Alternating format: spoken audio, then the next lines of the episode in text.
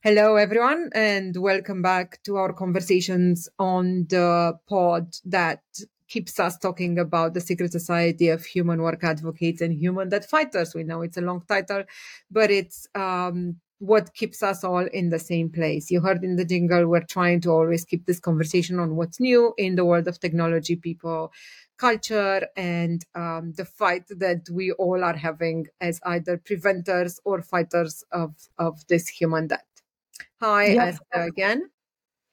Yep, and uh, thanks for uh, being part of this conversation too. I mean, I really enjoy being able to share the vast knowledge that we both have built, you know, to help people address the barriers um, and help remove obstacles for pushing this work forward. Because sometimes it can be lonely.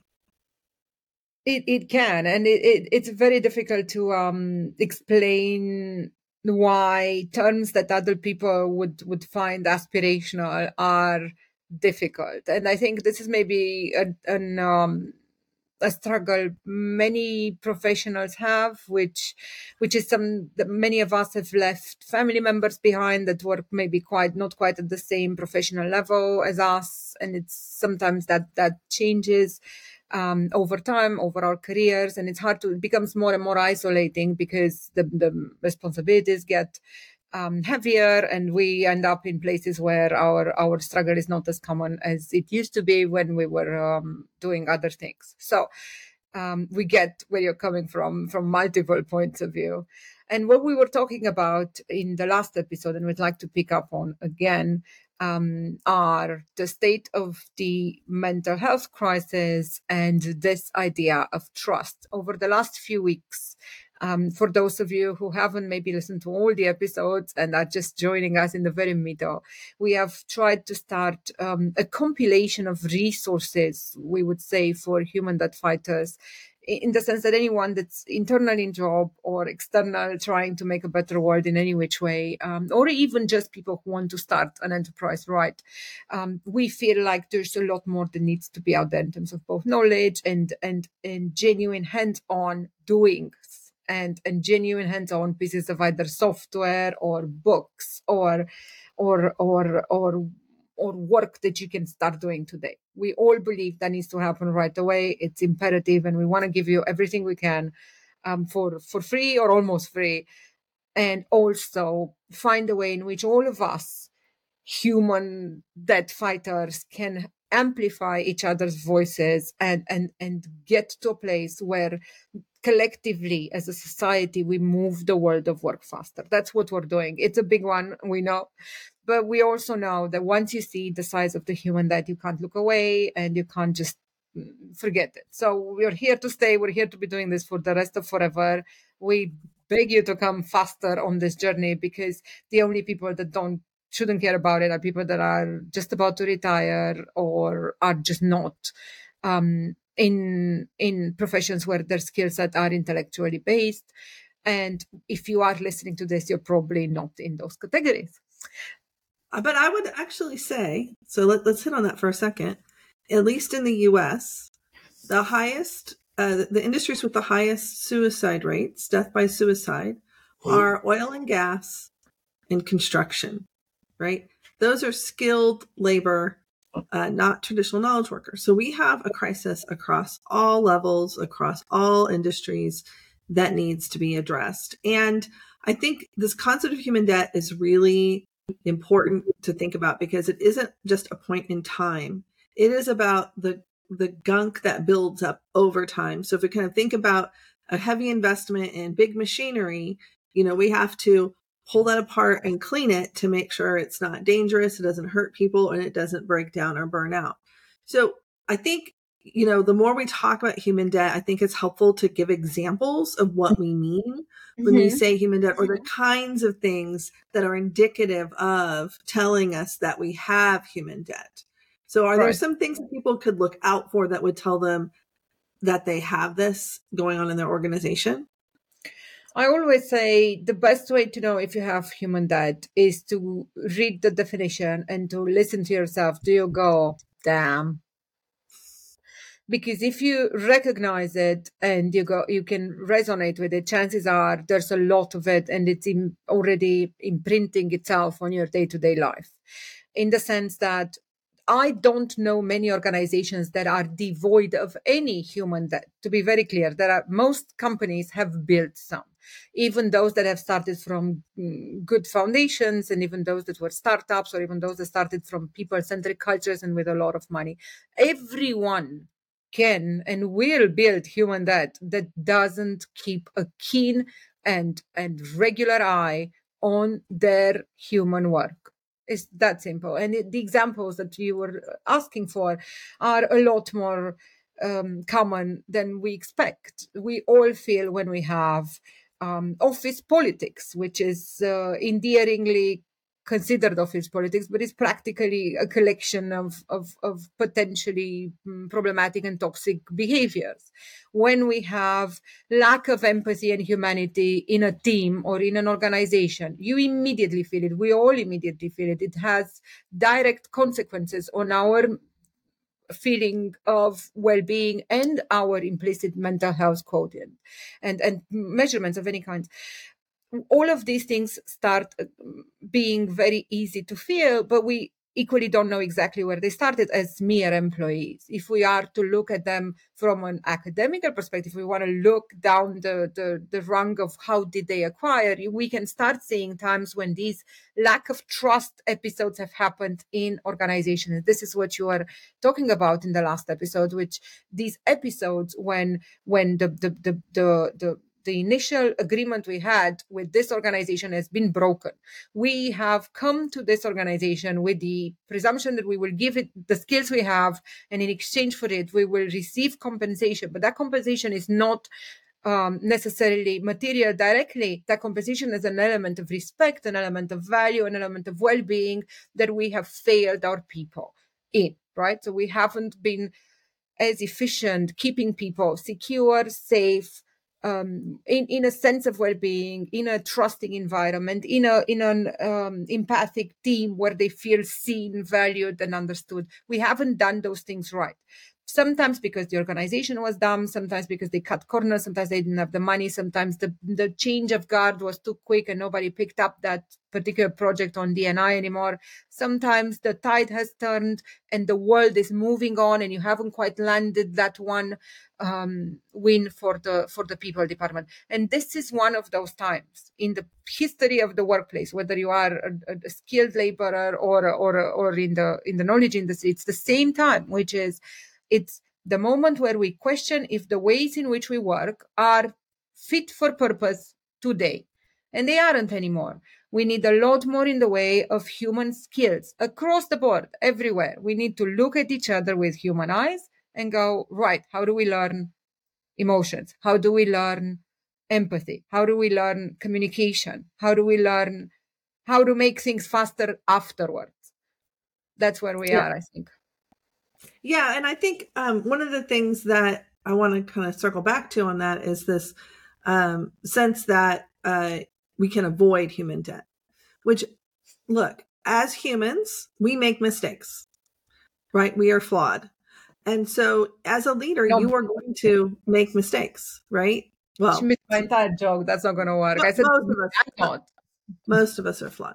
But so so the expectation that you will be able to do it perfectly every time is uh, perhaps what might be getting you in the way getting in the way of you being the best possible leader you can be because uh, we feel like a flaw um, means that somehow we failed. Rather a flaw is an opportunity to um, better understand the needs of others. Uh, uh one of these actions of potentially creating human debt isn't about let's not create it, which we know we're going to, but what can we put into place to monitor when it happens and address it uh, and, and to learn from it. So it's uh, when we say preventers of human debt, you know, to me, that looks like equipping people on acknowledging what it is, what it looks like, and also not just from a behavior perspective, what are our processes and ways of working that create this human debt, that create this noise? Do we have a culture of you know, always being on Slack and having to respond every every moment?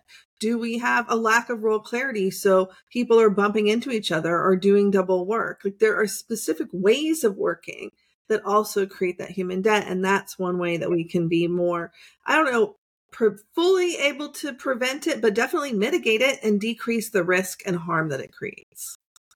I think it's really important that we think of one, what it contains, but not necessarily how we've created it, because uh, to me, it's very clear. Everything that should have been done, if you can name 10 projects that were a big thing, a big priority for HR in the last 20 years, those are the things that didn't quite land. So I don't think we can pick one to say, you know, attrition. We no longer have a problem with that. That's fine for us. Or um, you know, kind of, I don't know, employee well-being. We sorted that. Our employees are well and being. Um, it's, it's none of those things that we can, and, and none of us in this conversation believe that those things were once and done. Mm-hmm. Right. But I do think that we have done an incredibly poor job of driving that to the business. And instead of saying to the business, you know how you expect people to do regular work on operational things. And you know how you expect people to do regular work on technical things and on admin things. You have to expect people to do regular work on themselves and on their team. And when that is the expectation you then uh, give them the tools you give them the the the support you give them the i don't know money the time and the appreciation and the thanks for it and then people will do it. And then once you have taught your people how to take care of themselves have a practice of human work then you can um, feel like your enterprise is going. But the, the mere um, audacity of thinking that your life will just happen by miracle in terms of this, the most important of, of, of components, the human component, is staggering and it will just not take you further. This is the moment where the chips are down. If we remain of the opinion that our workways are fit for purpose and our way of excluding emotion is correct, we will not be here as enterprises in the next few years simply because in this day and age, that is not an assumption that data support will hold water. You will not be here as an enterprise at all if you do not start creating a genuine people centered culture and not a lip service um, moment in your enterprise. Yeah. I mean, and that there's data on this that these high stress burnout cultures um, are not uh, sustainable and are two times more likely to go bankrupt. So if that's how you've built your business, um, that's not going to scale uh, for the long term. But right? let's be honest. Who, who, honestly, which exec will tell you, yeah, that's what we're doing. We're burning people out. It's not a problem. Who's, actually, most of them would probably believe that they're not right. Like if you look at the data, and this is where we get into this conundrum we talked about last time. If you look at the data of uh, executives who believe that they're investing in well-being and that people are in a good place versus what people see as far as the investment and where they are. There is a huge discrepancy. Um, and i think this is also the tone deafness around the return to work uh, mindset. You know yeah. I, I had a conversation with the leader last week at a program and he was saying well i need people to return to work because i need to make sure that they're getting the job done. And i'm like if that's how you manage uh they're not doing well.